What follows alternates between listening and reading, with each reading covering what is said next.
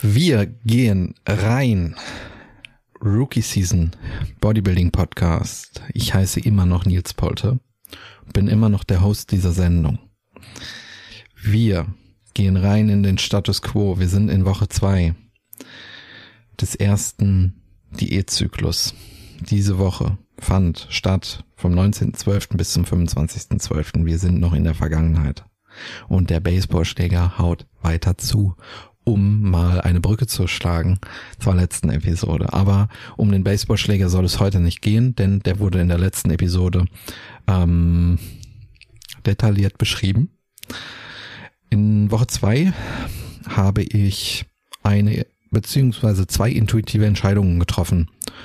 Und ich möchte das zum Anlass nehmen, um eben dieses Thema kurz anzureißen, intuitive Entscheidungen im Bodybuilding. Denn ich habe manchmal das Gefühl, dass das missbraucht wird, dieser Begriff missbraucht wird und so getan wird, als würde man über eine geheime Fähigkeit besitzen, die einen in ungeahnte Höhen der Bodybuilding-Sphären ähm, katapultiert.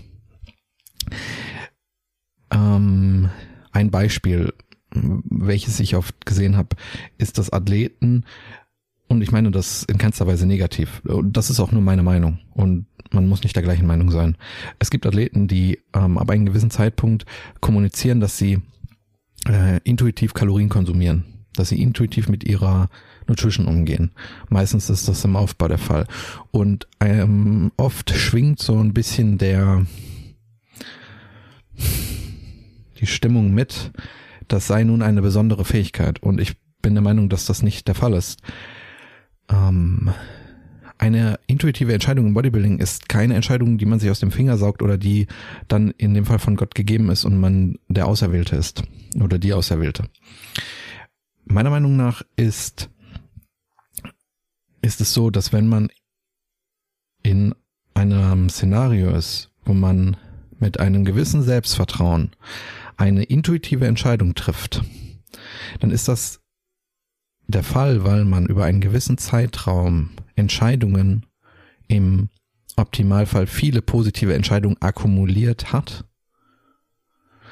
bis man dann relativ spontan in Echtzeit treffende Entscheidungen trifft und das als intuitiv und positiv wahrnimmt. Wenn man das auf die Kalorien überträgt, dann hat man wahrscheinlich fünf bis zehn Jahre getrackt und entschließt sich dann sechs Monate nicht zu tracken und sagt, dass das eine intuitiv, dass das jetzt ein intuitiver Ansatz ist. Ja gut, aber deine, deine, deine Routinen bleiben gleich. Deine Entscheidungen bleiben gleich.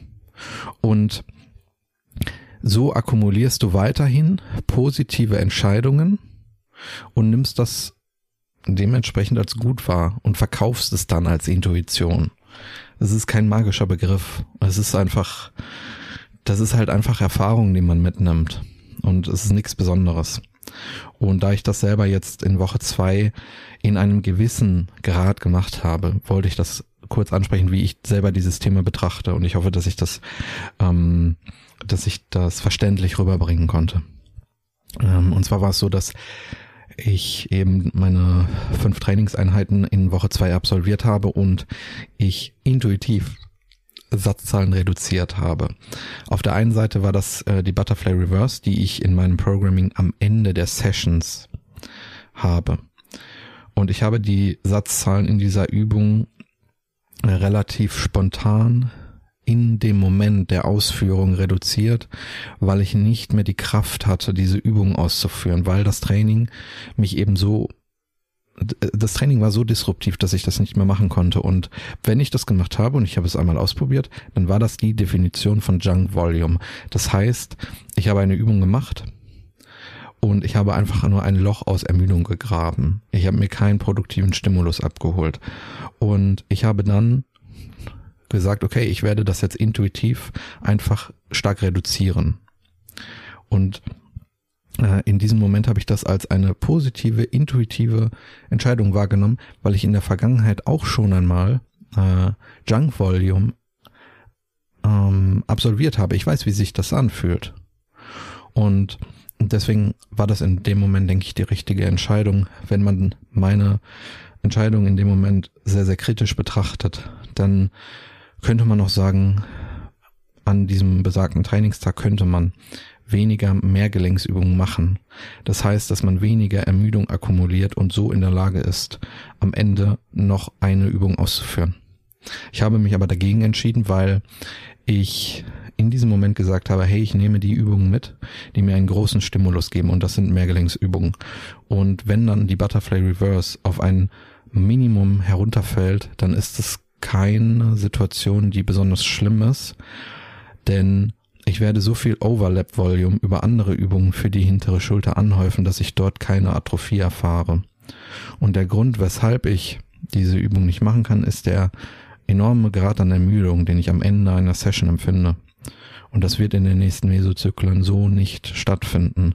Das heißt, das Problem, mit dem ich in dem Moment konfrontiert war, löst sich ganz automatisch durch den Faktor Zeit. Das heißt, ähm, ich brauchte für den Moment eine, eine Lösung, aber auf langfristiger Ebene habe ich die Lösung schon. Das heißt, dass ich denke, dass das äh, ganz in Ordnung war.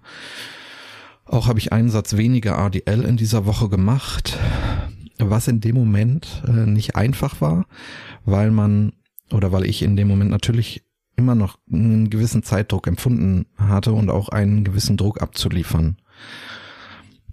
Das ist dann eine doch sehr langfristige Perspektive. Man schaut auch auf den nächsten Mesozyklus.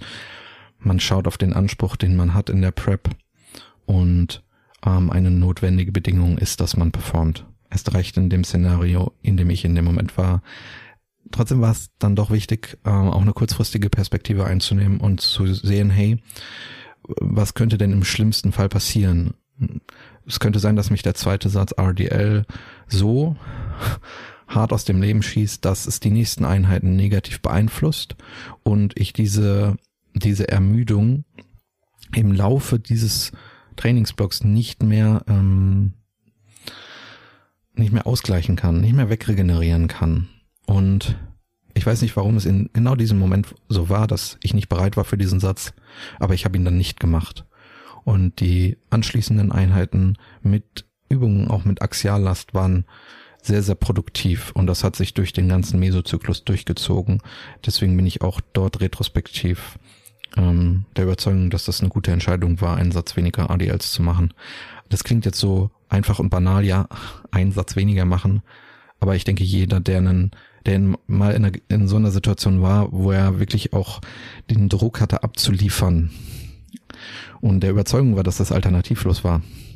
In so einem Moment ist es wirklich sehr, sehr schwierig, der Überzeugung zu sein, dass weniger mehr ist, weil äh, dann kommt man auch sehr schnell in die Lage, dass man ähm, dem Ego eine Rolle zuweist, die sehr suboptimal ist. Und das Ego will niemals weniger. Deswegen war es so schwierig, das in dem Moment zu machen. Genau. Ähm, das, das ist so das Event bezüglich Training in der zweiten Woche. Es gab noch eine Entscheidung, die ich auf der äh, Nutrition-Ebene getroffen habe. Ich habe zum damaligen Zeitraum ein Kilogramm Obst und Gemüse kombiniert gegessen am Tag. Ich hatte zu dem Zeitpunkt kein Problem mit Hunger. Und dann, wenn ich dann diese Menge an Mikronährstoffen betrachte, beziehungsweise an Obst und Gemüse, dann hat man auch dort einen abnehmenden Grenznutzen. Es ist ja nicht so, dass wenn man 750 Gramm Obst und Gemüse isst und das Ganze dann auf äh, 1000 Gramm erhöht, dass, ähm, dass die positiven Effekte in gleichen prozentualen Maß nach oben springen. Für jedes weitere Gramm an Obst und Gemüse hat man weniger Nutzen. Und es gibt eben einen gewissen Sweet Spot, den man erreichen kann. Und alles darüber geht mehr in den Bereich der Verschwendung. Und ich denke, 750 Gramm Obst und Gemüse kombiniert, das ist eine sehr gute Zahl. Und ein Kilogramm ist eine Zahl, die doch etwas weiter entfernt davon ist und Richtung Verschwendung geht.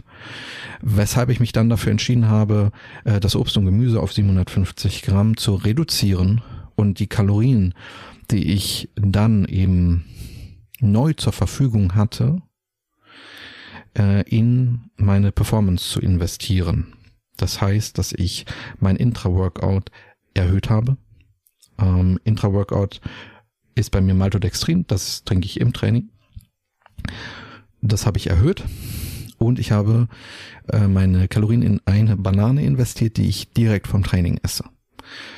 Und um jetzt mal eine Brücke zu schlagen zur allerersten Episode, wo ich gesagt habe, dass die Nutrition einer einzigen Regel folgt in diesem Mesozyklus, nämlich All in Performance, dann habe ich in diesem Moment nach dieser Regel gehandelt.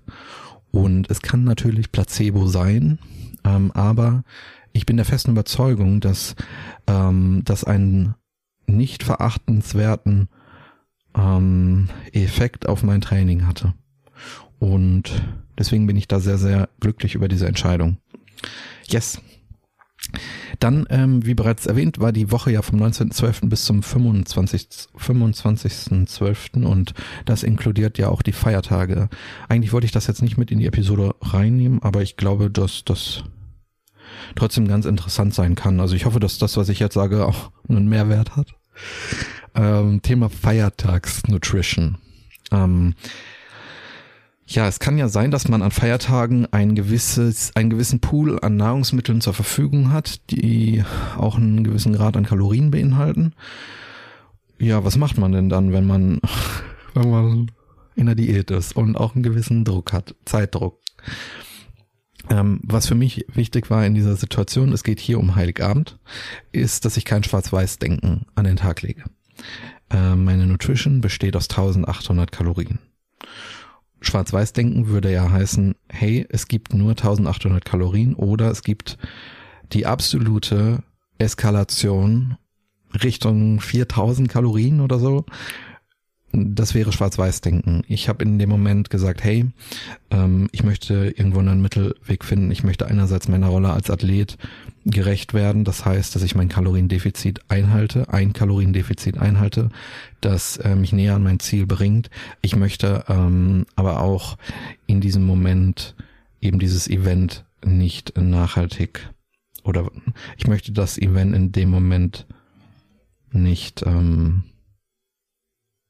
auf ein Minimum reduzieren.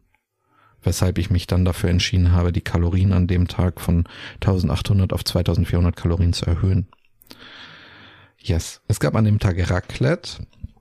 Ähm, und das war am Abend. Davor gab es keine ähm, Essensevents. Das heißt, ich konnte ähm, das Frühstück und das Mittagessen konnte ich so gestalten, wie ich das wollte, habe dort auf das gesetzt, was ich auch sonst mache, nämlich Protein plus Mikronährstoffe. Und so bin ich dann eben in, in dieses Szenario Raclette reingegangen. Es sind dort ja so Pfannen, so kleine, die man dann isst.